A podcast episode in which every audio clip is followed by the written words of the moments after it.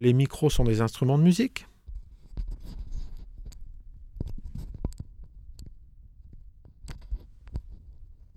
Avant, il fallait chanter très fort pour se faire entendre.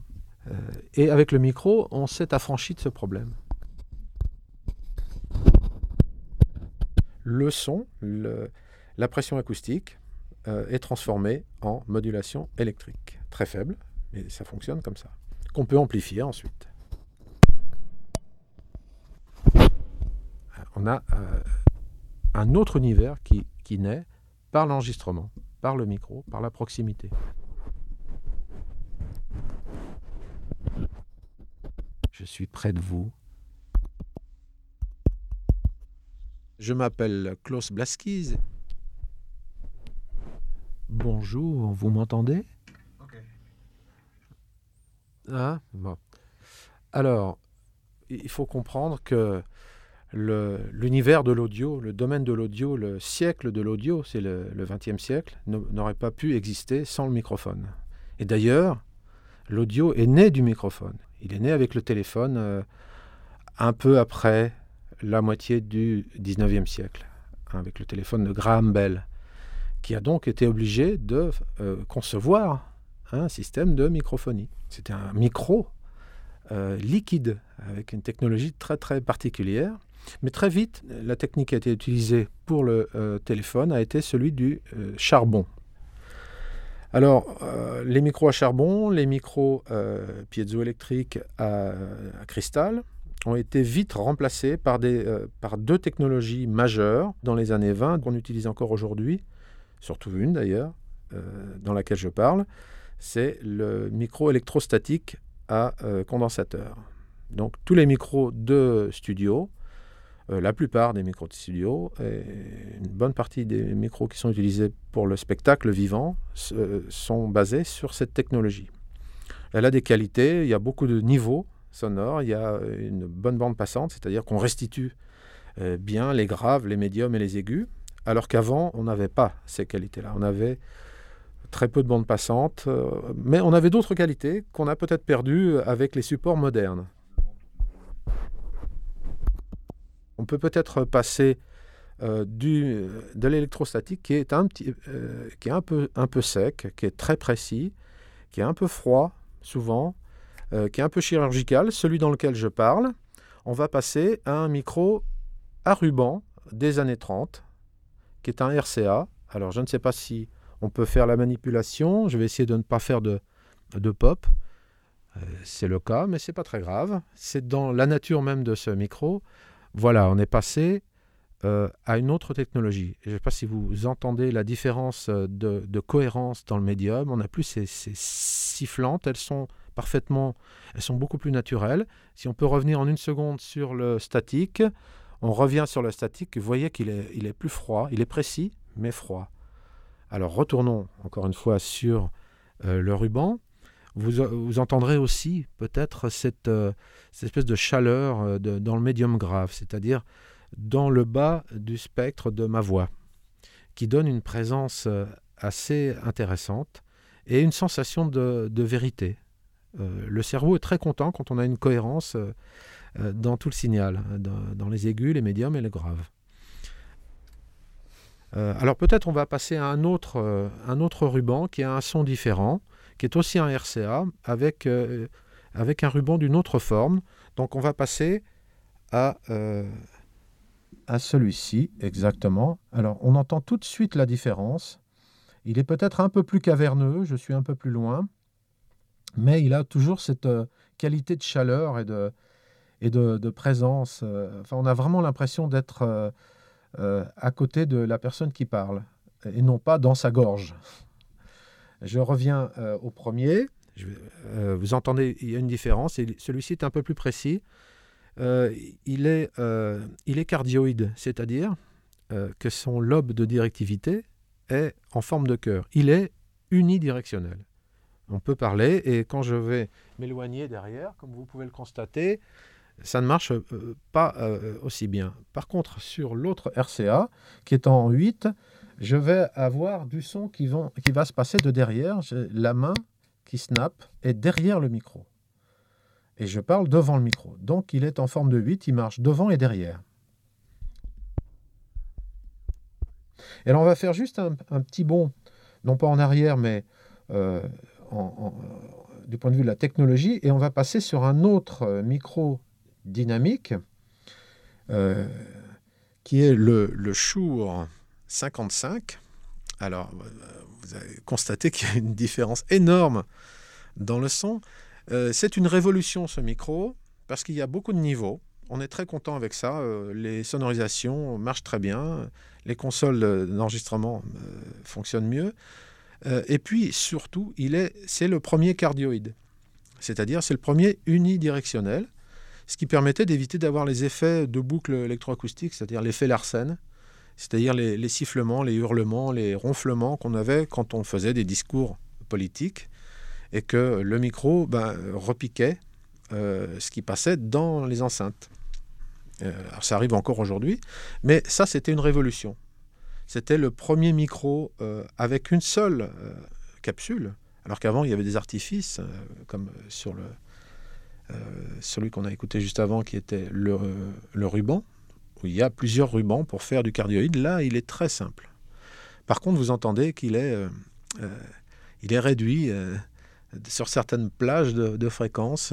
il n'y a pas de grave, il n'y a pas de médium grave il y a une espèce de médium aigu. Et euh, voilà, avec ça, on tranche et on est audible, on est euh, compréhensible.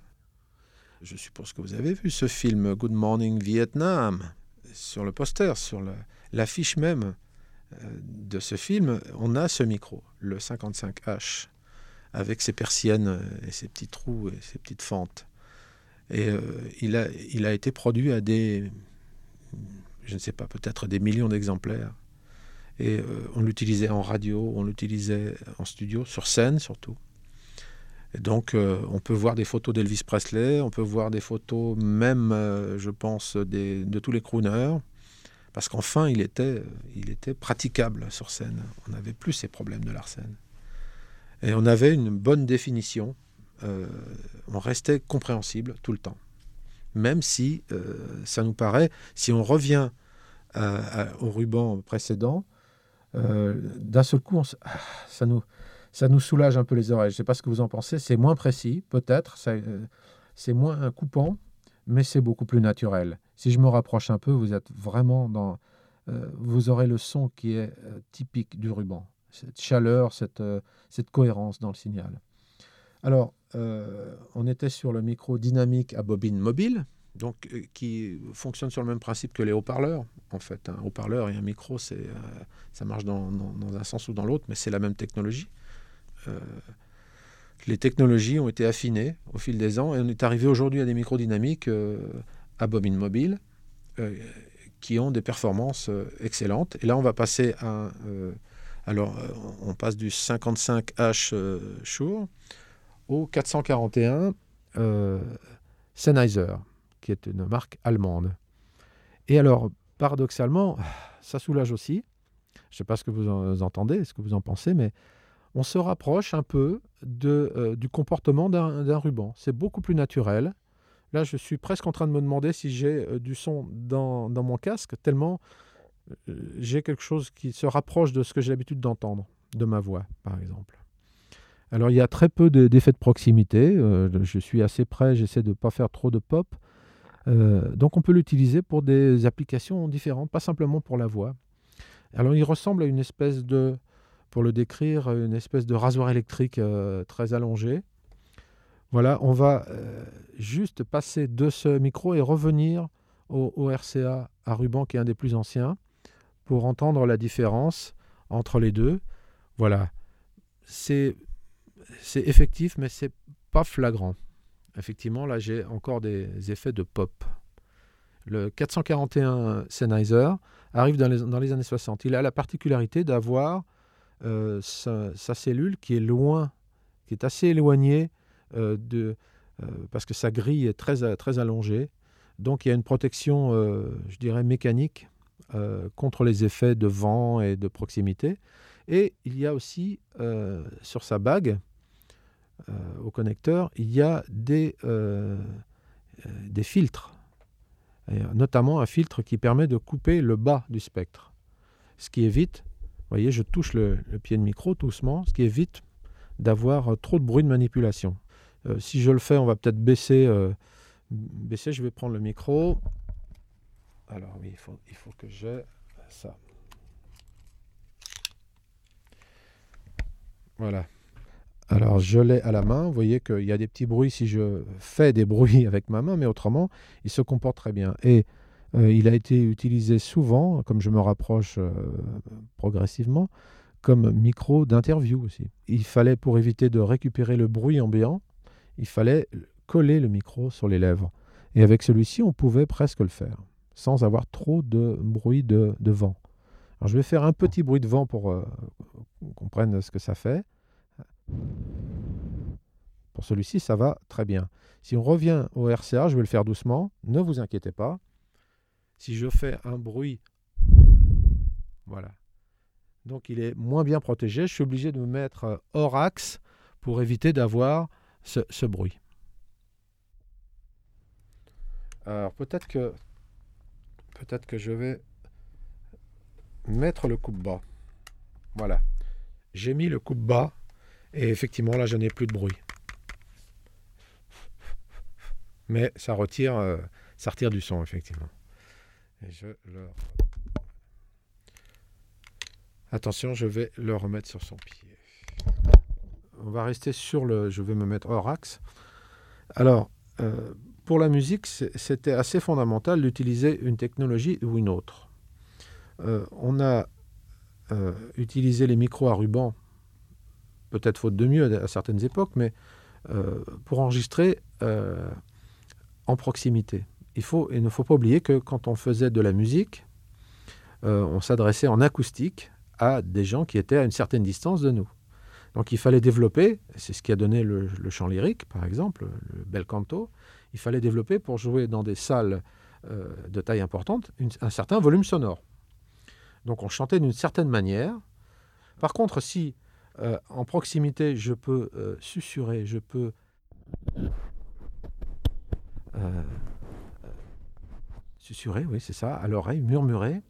On a un autre univers qui naît par l'enregistrement, par le micro, par la proximité.